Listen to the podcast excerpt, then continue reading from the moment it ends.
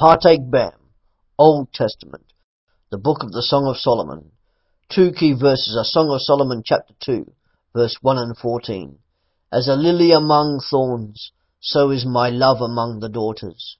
My dove in the clefts of the rock, in the hiding places of the mountainside, let me see your face, let me hear your voice, for your voice is sweet and your face is lovely. And Song of Solomon 8 verse 7. Many waters cannot quench love, neither can floods drown it. If a man would give all the wealth of his house for love, he would be utterly scorned. The book of the Song of Solomon tells a love song depicting the wedding of a young shepherdess Shulamite girl to King Solomon.